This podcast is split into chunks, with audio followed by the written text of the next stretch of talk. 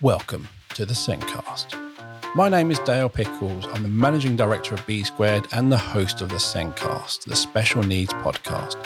Each week, we talk about a different topic within the world of special educational needs to improve our knowledge, to provide support to professionals working in or out of schools, and to empower parents.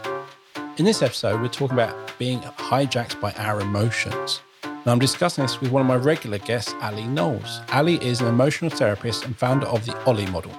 She supports emotional resilience in children and young people. The SENDcast is created and produced by us here at B Squared. We are here to help show the small sets of progress pupils with SEND make.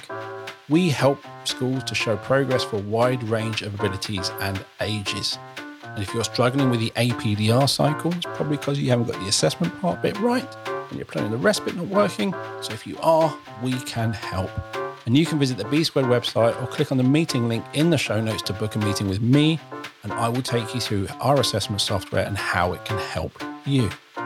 Now, let's get on with the podcast.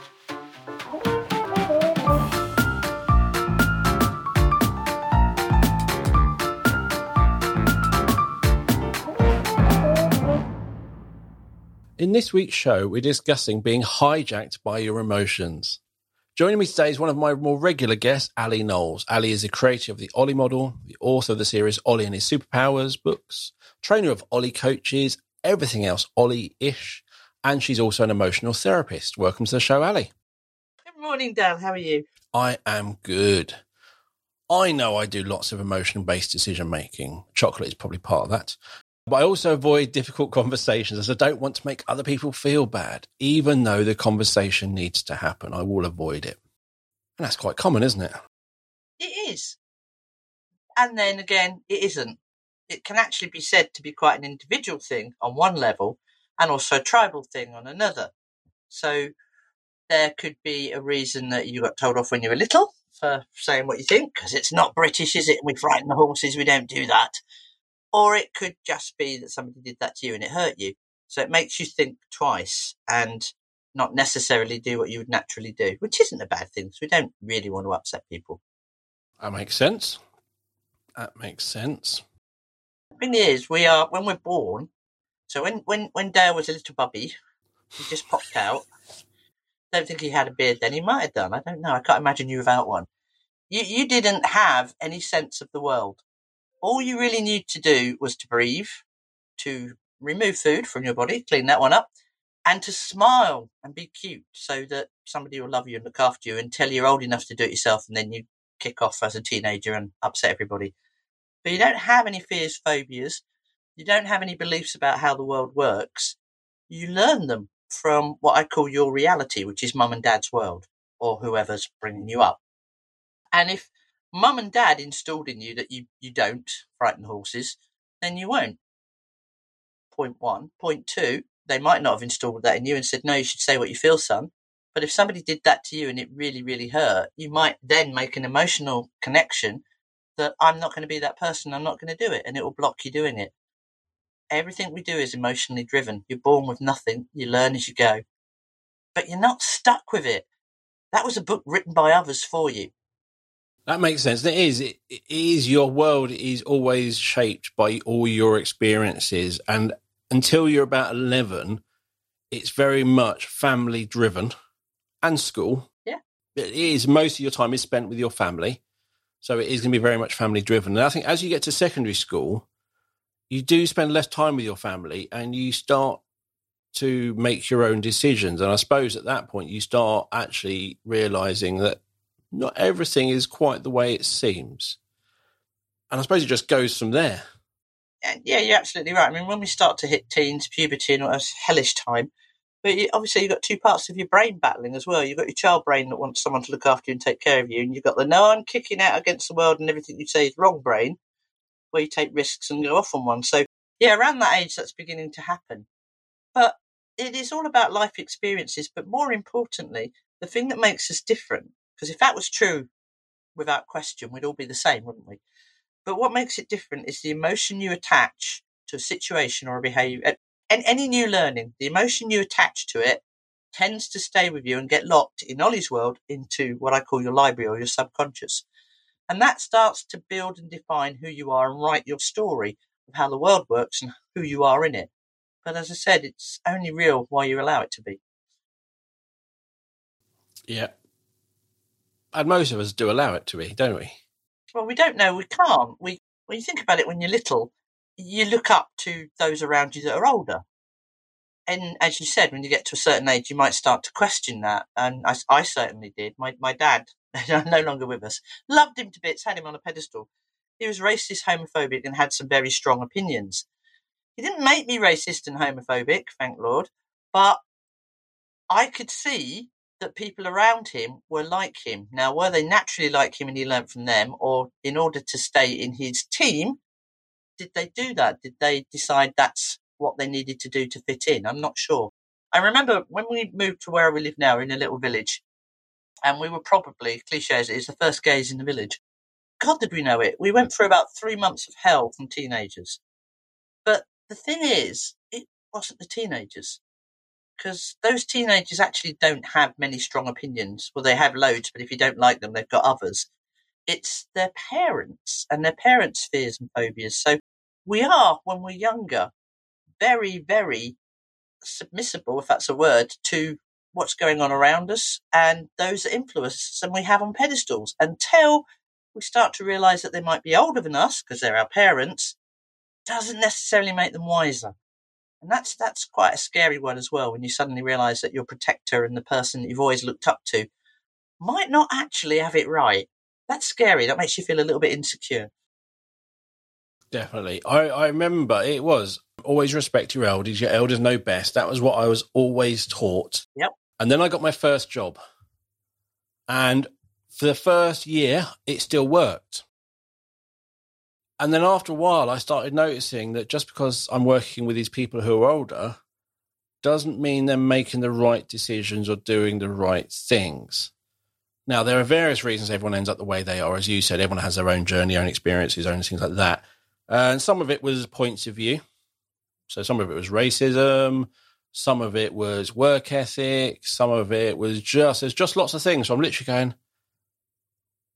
hang on hang on, I've been told you're supposed to teach me about the world, and what I'm learning from you is what not to do. That's not what I'm expecting here. And yeah, the, the whole thing of respect your elders, I just, uh, from that moment, I dropped. The thing is, we we create a set, set of rules that help us navigate the world and make it okay for us as individuals and it helps us fit into groups and teams we need to belong. Finding your tribe is massive. If you start to question that, then you're questioning their whole existence. So the moment that you start to say to dad, actually, I, you know, I don't think it's okay to judge someone from their colour or their religion. I think you should get to know them.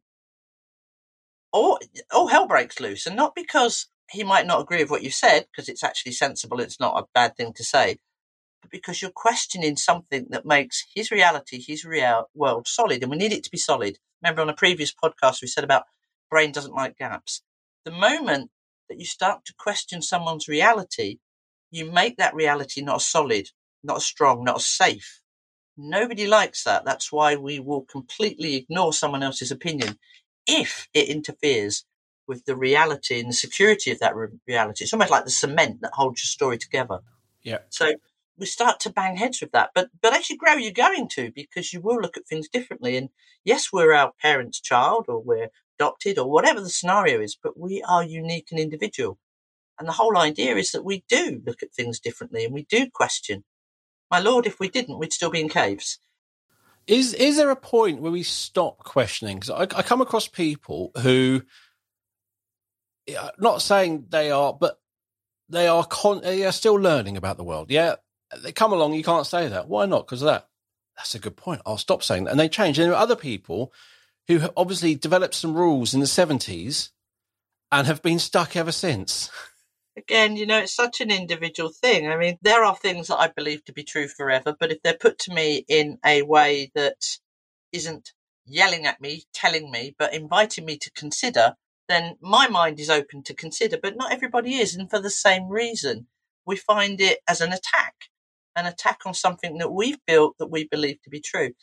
And with regard to accepting other people and not getting wound up by it, two things. One, as I said, you've either opened your mind and gone, that's a possibility. Not sure I completely agree, but I accept you think that way. But then you've got the other ones that work out quite quickly that the only thing in this world you can change is you. Yes. You can't make anyone else think or feel anything they don't want to. And no amount of talking at someone is going to change them if they don't want to. So you can carry on banging at a closed door, or you can accept it's not going to open and walk away. Yes. That's the thing is you do meet people who have a really strong opinion and you can have a really big long conversation and you're not going to give them a U-turn. They're not going to change their whole life around, but you just see that at the end of it going, hang on, hang on. What I thought was really, really solid in my mind, you've now just turned into a liquid, something else that actually it might not be as solid. And you see it and you have it. Not, not saying I've changed their mind or anything, but you literally, they're going, okay. Then there are other people who just don't listen. They are just, their beliefs, their rules give them their strength. That if they don't have that, what do they have? Their rules stop them being frightened. It's this is how the world works. I understand it. Provided I follow these rules, then I know how to deal with the world, even if it's not great. But if somebody questions it or changes it, it, it does, it weakens it. And you've got one or two choices then. You can either be, that's fascinating because you want to learn and your mind's open and you're not threatened by it. This is about emotion. The biggest thing there that comes out of this conversation is being threatened. And by being threatened, it's not a physical thing, it's an emotional thing. Hang on a minute, you're telling me everything I believed and everything that I think is might not be. I'm not telling you anything, I'm inviting you to consider it. But even that changes the boundaries or weakens them a little bit and changes your story, and that's scary. Or it can be fantastic because you can start looking at the world slightly differently. And it's like someone's punched a hole in your tunnel and you can got more light coming in, more fresh air. So it's really up to the individual, but it'll be a fear thing that stops them doing that. So we did that whole podcast around tunnels and all that, like you build this tunnel. And one of the things I, I, I would never class myself as sexist or things like that, but you kind of look through a certain viewpoint, don't you? You always put yourself, no, I'm not like that. I'm better than that. And then I had my two daughters.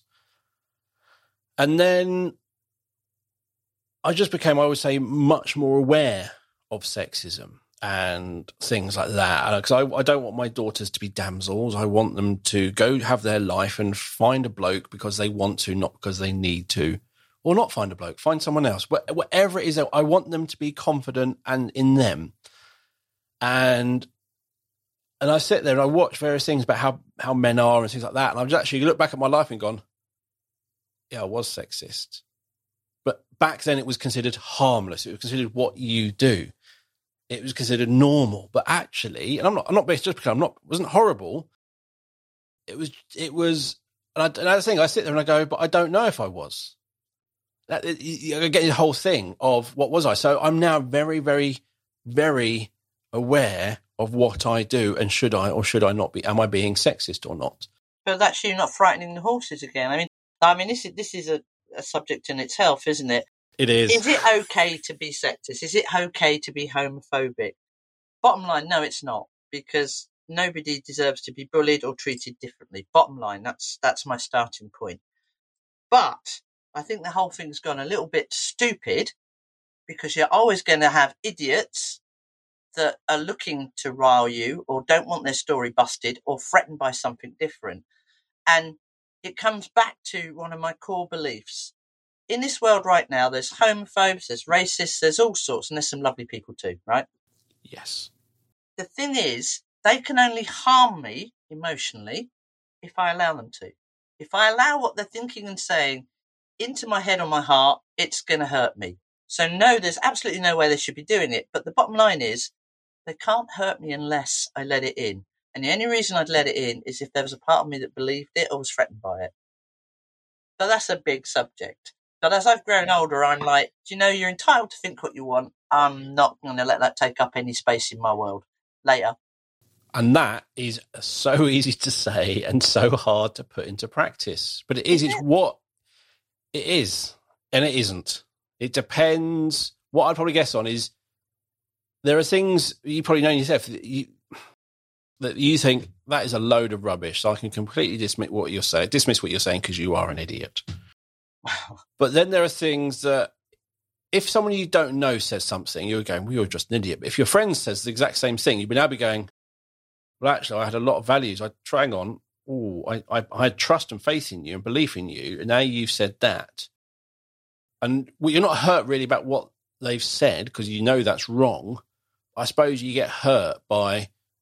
I thought we had a relationship. I thought it's that's probably what hurts in those situations. And and that happens. And again, it still happens with me. Close friends neighbours, quite quite old in my village, and they're brilliant with us. They're completely accepted because we're not like all the other gay couples. But every now and again, they'll say something, and I'll think, "Ouch, you don't get it." Now, at that point, I could frame a dummy out, or I could just accept that that's their model of the world that makes them feel safe. Now, I can try and tear that down in my defence, or I can just accept it. Is that me being submissive? No, because it was really hurtful. I would say, actually, don't. That's not right, mate. Please don't say that again. And I would say it. But again, the only thing that will drive anyone to say or do anything is emotions.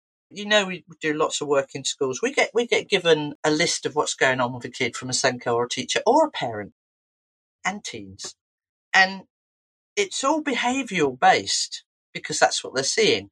And a lot of therapy just deals with that behaviour. So Tommy's throwing things across the room. Stop Tommy doing that by doing this, this, this, this, whatever. But the bottom line is that the only reason we do anything or think anything is because of the emotion we attach to whatever that situation or thing is. And the problem comes when you don't realize that, as you quite rightly said, up till about 11, we're just like sucking in anything we're told. And at that point, everything we learn, we've attached an emotion to, and it goes in the library and we're stuck with it. But the reality is you're not because the decisions you make about any situation or anything at 11, you probably wouldn't make now, or hopefully you wouldn't, because you're a bit older and wiser. You've got more skills and capabilities. So you can change that. But an awful lot of people don't for whatever reason. And I would say it's, well, I know this and it works for me, even if it's uncomfortable. I'm staying put with my feelings and beliefs. Or if I suddenly am not homophobic or racist, I'm going to lose half my mates down the pub. Oh no. Tribe. Yep. I suppose when you're 11, you don't really you don't experience 54 different families up to the age of 11 and go actually i think actually, this type of family is the best one for me. Is you're born into a family that is your family. You think that is normal and the best and that's the way it is. And as soon as that changes for whatever reason or even there's a threatened change you have no experience of what anything else is. So you want to keep it the same. So if your parents are splitting up, then that's going to change your whole world. And you don't know what anything else is because you have had no experience of it. But what you've learned all through your life is two parents together is the best thing. It's what I always see on TV. And that's going to give you that safety. But and then your emotions will come in, but you don't know what the other is. No. And our brain really doesn't like not knowing. And when it doesn't know, it gets fearful, it gets anxious, it wants us to run away from the situation or fight it off. And that again becomes logged in your subconscious as a way to deal with situations. But it's only again as you get older with reflection, you can look at it. So you can look at it and go, yeah, my parents split up when I was young. It wasn't great. Everybody else's had mums and dad at the football match or whatever. But you can look at it differently when you're older. You can look at it through older, wiser eyes.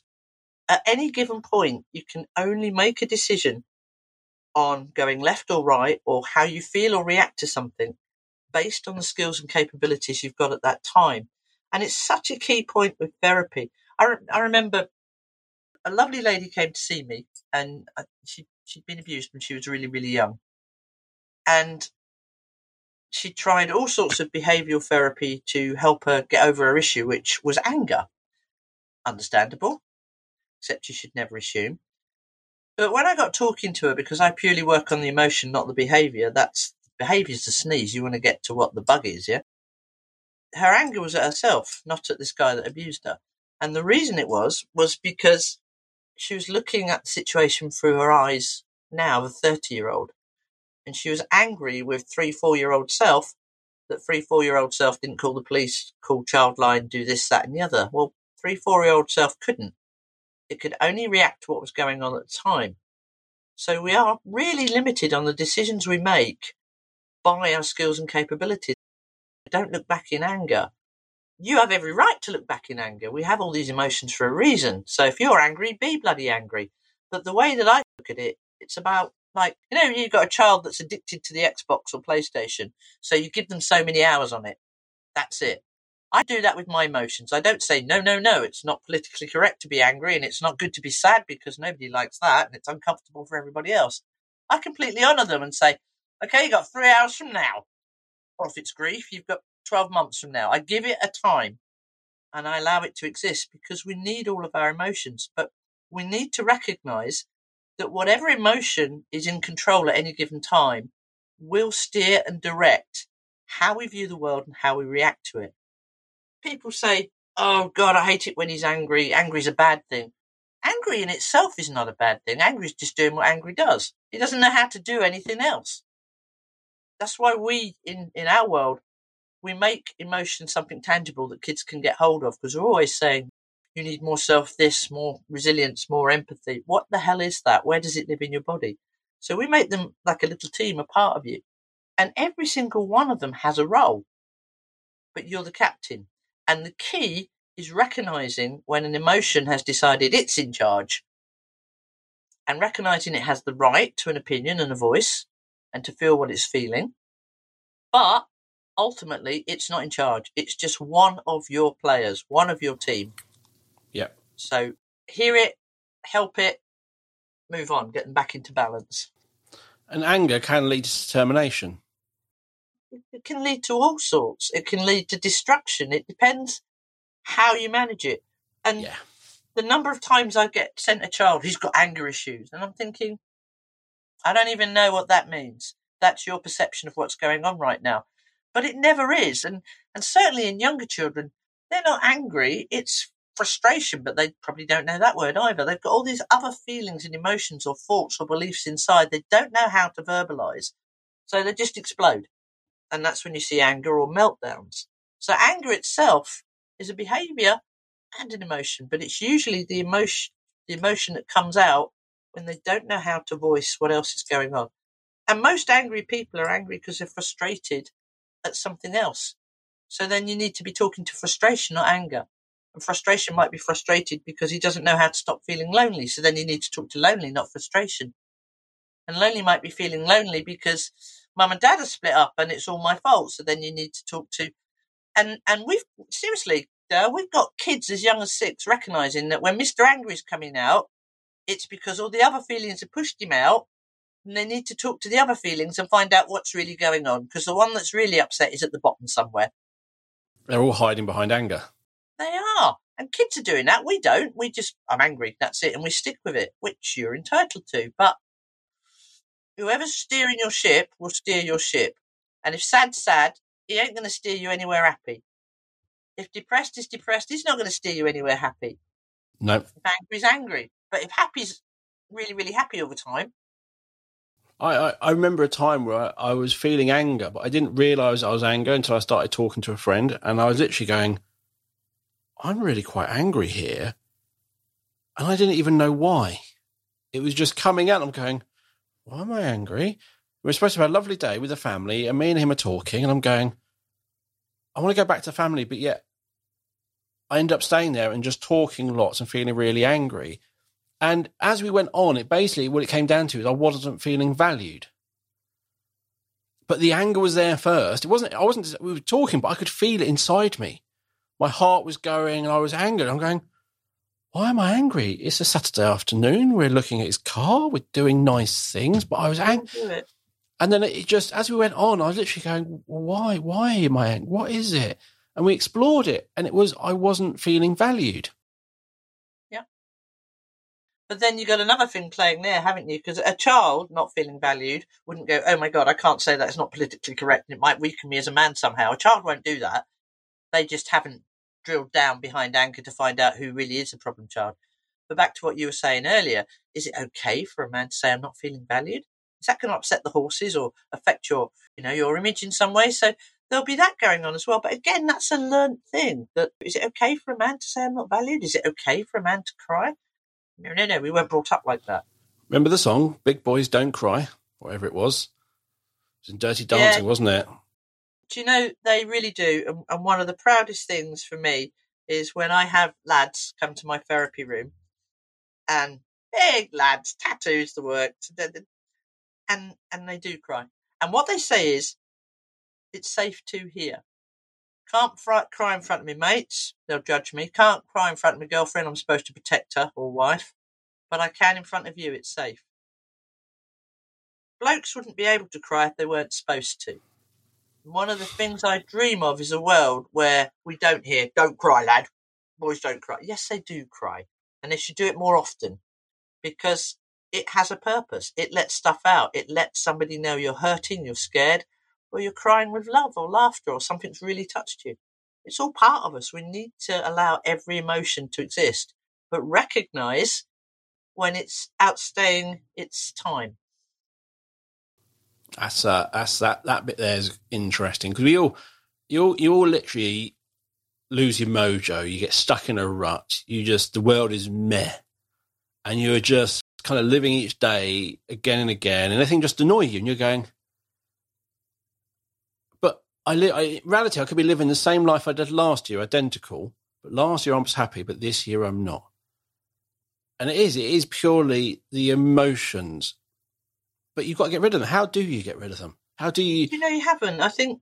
I think there's there's this thing again, and it's not frightening the horses. Thou shalt not be sad around other people. Thou shalt not discuss if you're feeling depressed because it will bring other people down. It's all about protecting other people. I think absolutely. Whatever you're feeling, honour it. Seriously, whenever I'm, I wake up in the morning, there's no reason this morning why I should feel any different from yesterday. And yes, today I was a little bit flat, and I was like, "Oh, that's interesting." But I've learnt now, and I literally, as daft as this sounds, I imagine pulling a little thing out of me, flat, my little superpower I call flat, because all emotions are superpowers. Like, okay, mate, what's wrong? We were okay yesterday. And the weirdest thing happens. It just says, well, yeah, we've got to do this, but this, this. And I was like, oh, wow, yeah, okay. Well, what can we do about that? And again, we're teaching kids to do this so that they're not bottling it up like we do as adults, and they're helping their emotions or superpowers by listening to them, understanding what the problem is, honouring their right. So I said to Flat, "Do you know, you can stay flat as long as you want today, but about 10.45, I've got a chat to Gail, Dale, so it wouldn't be very helpful. So would you mind just taking a nap? I'm like, cool. Love it. Take a nap. But it is, that is, you do, you just wake up some days just going, oh. And it is going, like, you- sometimes I try and do happy things, to make, but it doesn't really work. It is, un- it's unpicking it. And it's the same, I suppose, it's with a child, they don't have all that ability to verbalize and things like that. that Actually, I'm feeling like because of this. But I think even as adults, we're still in that zone. Is I might have all the language, but I don't necessarily know what's triggering it. But the thing is, you, and you just hit it on the head. So you feel a bit flat today. I'm going to do happy things. That's a behavior. So you're trying to get rid of one emotion by doing happy things. Well, it might work. You know, you can distract yourself for a little while, but that's really disrespectful to the emotion that you woke up with. It's made you feel that for a reason. And it would be like ignoring a child. No, let's go and do happy things. You're not sad today might might work for a little while, but they're still going to be sad. What's easier is just to accept it, honor it, and say, okay, what's making you feel like that? And the key is, what's making you feel like this? Not me, you. Separate it, because that point of separation allows you to be the adult, the big brother, the big sister to this tiny little emotion, and say, okay, mate, what's wrong? How can we help? And it allows it to verbalize, and then you can help it. And that is exactly what you said about anger. It's not about doing this, this, and this to divert or stop the anger or, or stop that behavior. It is going back behind it and going, okay, so yes, I'm seeing this. I can't just tell him to stop throwing things or get him to do this. I really need to look at what is it that's causing him to feel he needs to be angry? What is it? Where is the anger coming from? That's what I've got to work with. I can't just go, you're throwing things. We've got to stop that. You have to go back and look at it. You can't just do happy. It's exactly the same. You can, but you'll be there forever. And I think one of the reasons that we're as successful as we are with helping kids, teens, and adults with behavioural issues, habits, fears, phobias, is we don't try and change their behaviour. I remember before I got into therapy, I went to a therapist to stop smoking. They were a behavioural therapist. And session one, it's about 200 quid a session, but I thought smoking's costing me a lot. I'm up for this, right? And it was, which hand do you smoke with? And I said, my left hand. And they went, uh huh, use your right hand, change the behaviour. Off I went. Back next week, another 200 quid. How's it going? I'm still smoking. Do you use matches or a lighter? A lighter. Use matches. Behavioural change again. Off I went. Next week, came back, 600 quid now, right? How's it going? I'm still smoking. Where do you smoke? Outside. Nobody in the house smokes. Outside the back door. Walk up to the top of the garden and smoke up there using the other hand and match it. Do you know, this went on for a bit, but I have to say it did change my smoking pattern. I think I got up to about 800 quid before it did. But what it changed it from was 10 a day to 20 a day. Because they were trying to change my behavior. The question that needed to be asked was, okay, smoking's a part of you. It thinks it's doing something for you. And believe it or not, all behavior serves a purpose and it has a positive intent initially. Hard to swallow if you're talking about someone that self harms or is doing something destructive. But initially, it had a positive intent. Self harming, not great on any level. But initially, it might have been the only thing that took the pain away, mentally or emotionally. And then it gets out of hand because that doesn't work anymore. So you have to do it bigger and larger. And smoking's the same. Why would I purposely do something that's going to kill me? There'll be a reason. Was it I needed to fit in? Was it I needed to belong? I needed a tribe? Was it it gave me an excuse just to get away and think clearly for five minutes? if you just tried changing my behavior without recognizing the emotional driver, it ain't going to happen. The question was, what emotion is making you smoke, Ali? And I had to think about it, and I was like, because I can. Yeah, but what is that? Something for me. What is that? I matter. Oh, that's interesting. So the emotion I matter is getting you to do something that will kill you. And when you look at it that way, you're like, it did work, but now actually it's gone the other way. Lots of people I knew, so my sisters smoked, all of their friends smoked, hung around, and they all assumed I smoked. I didn't.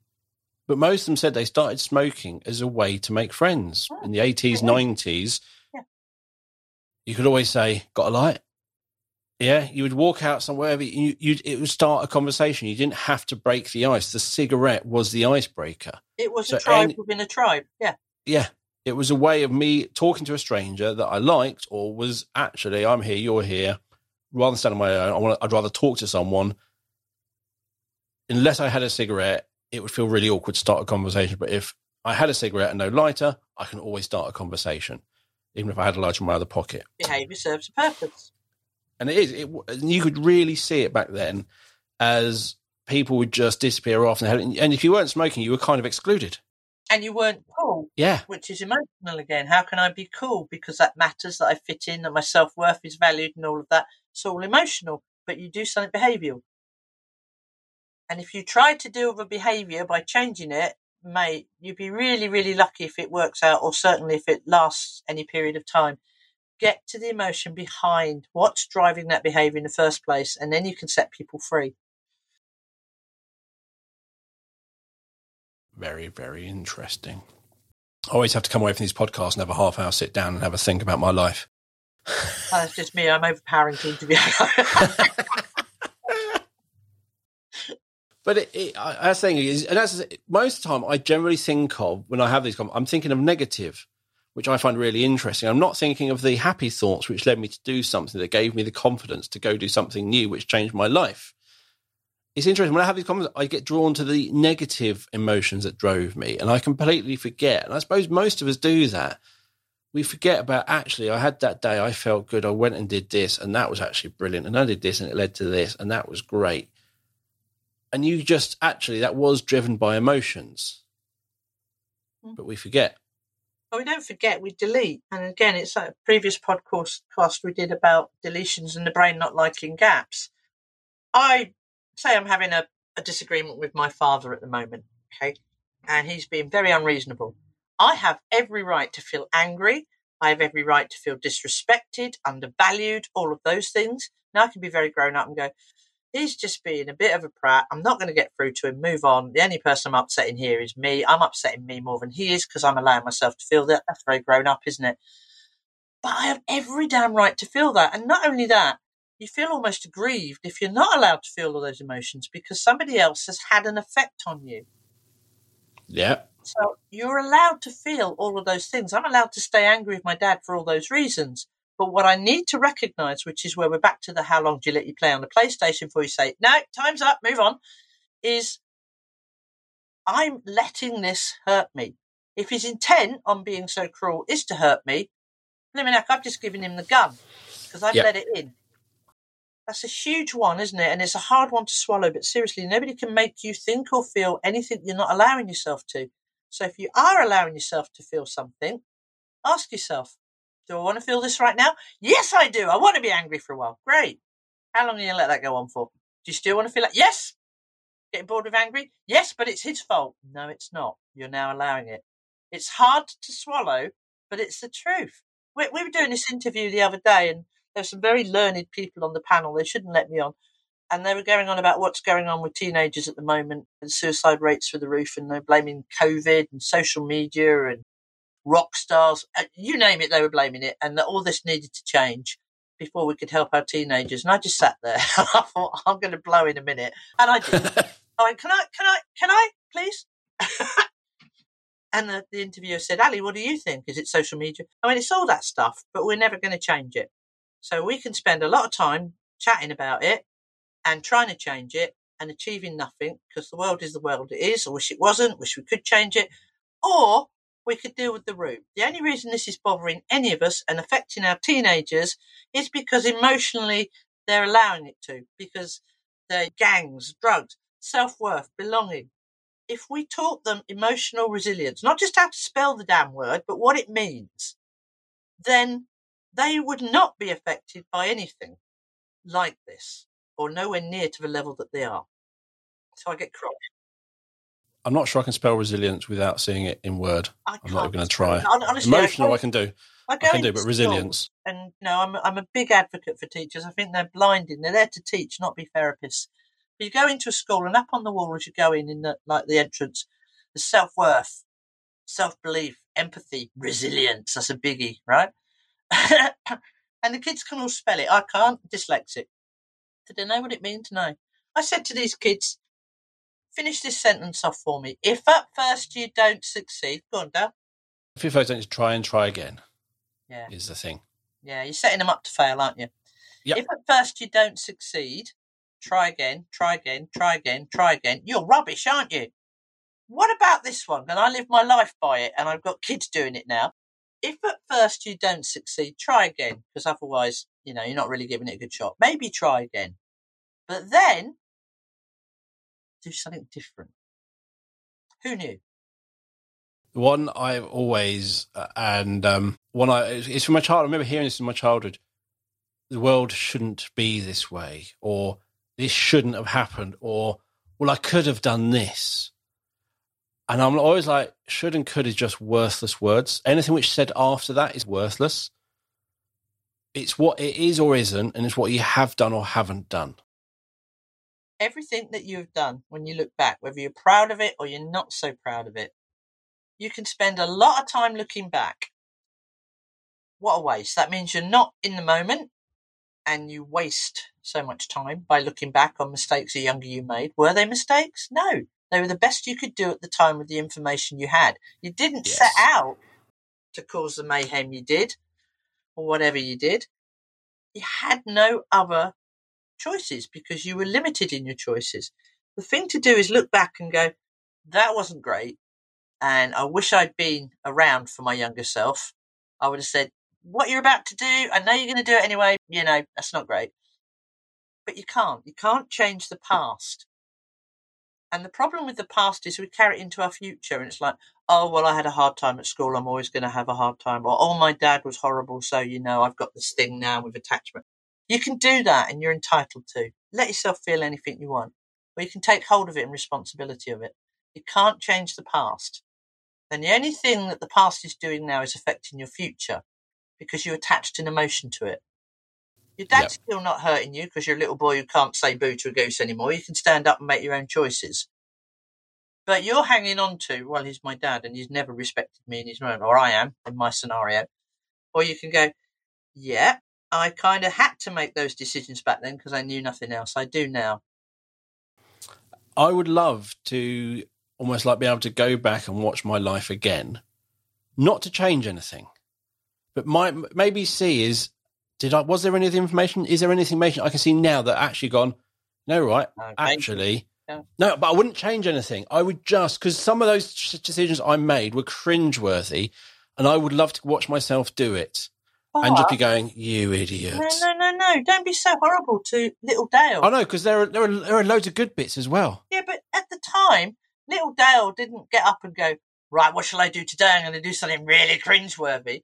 What he did was what he needed to do to get through the day or a situation. And Or he completely misread situations. Yeah, but you're never, you're never going to be able to do that because every time you look at something from your past, you're looking at it through your adult eyes. Yeah. You can never know what it was like to be little Dale because you can never think that way again. You're not I'd love him. to- You can never be him. I'd love to be able to sort of have that feeling, but and also have that pause and go, now let's look at it from an adult and go, you idiot. But also just those, because that is when we look back now at some of those cringeworthy moments that you might have died afterwards of embarrassment, I kind of look back now and go, that was so funny. Because most of the time I've dealt with a lot of them, not everything I've dealt with, but some of the things in my teenage years, I've dealt with those emotions now. And I would kind of like to go back and watch it, but not on an emotional level, just sit there and go, yeah, you missed everything. You shouldn't have done that, but you just weren't aware. But I, yeah, but that's a whole thing. I, But I I- don't yeah. believe anybody purposely gets it wrong. I think No. sometimes they purposely cause trouble for a reaction. We're back to emotions. What's that about? They wouldn't have caused that trouble for that emotional reaction if there wasn't something missing.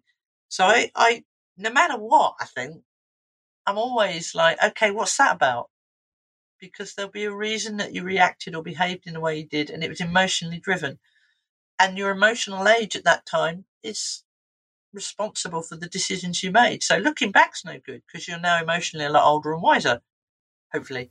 So Can we can we just touch on that emotional age? Because that's the thing, which I think a lot of people don't get. Is lots of people think if you're 16, you're emotionally 16. no, and and and I yeah, no, I get what you're saying. I often say, do you know, and people say, how young a child can you work with, Ali? And I said, it depends on the child. So we work with six year olds, but there are some six year olds. No, they're not ready to.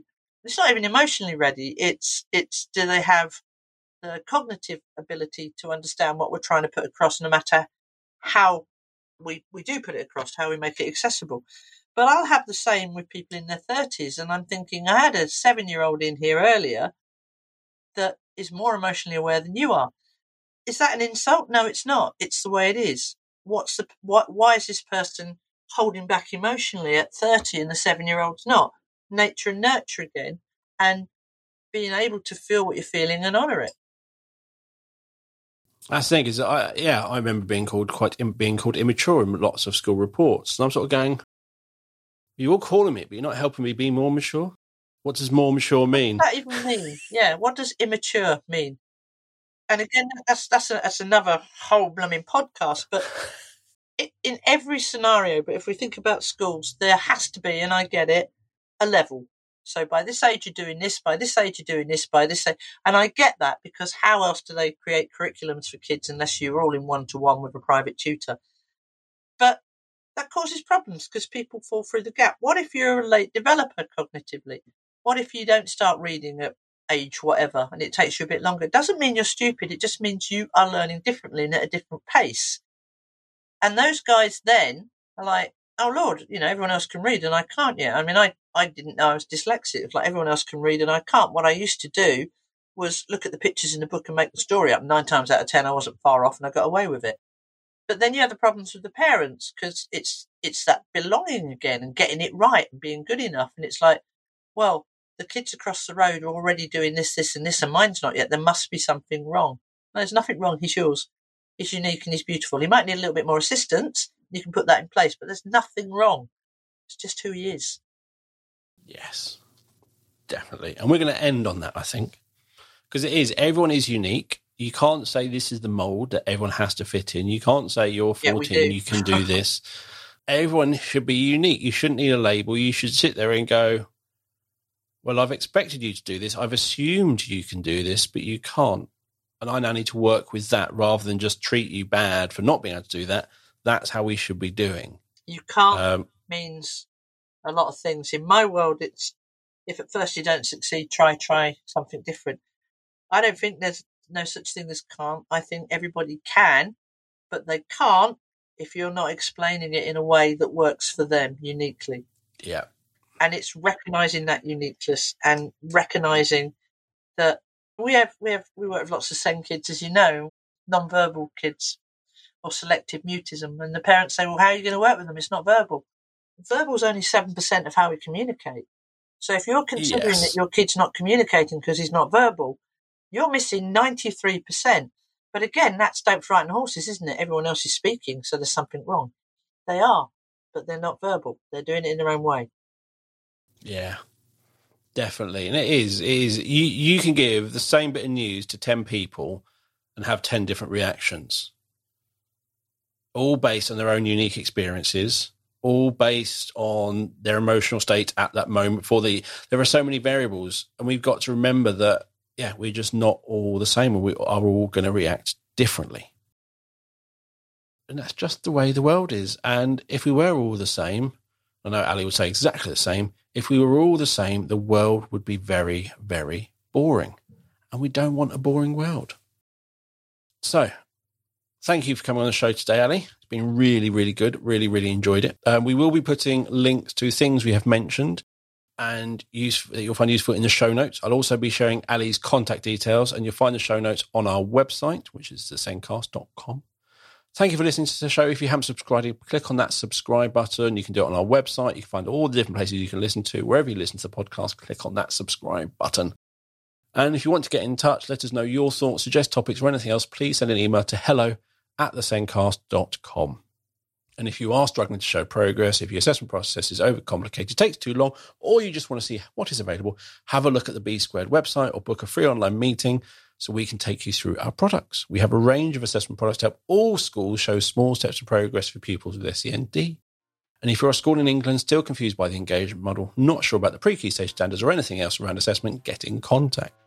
You can also find out about our online training courses, our conferences, read our blog, or watch our webinars. It is all on the B Squared website. You'll find a link to the website and to book a meeting with me in the show notes.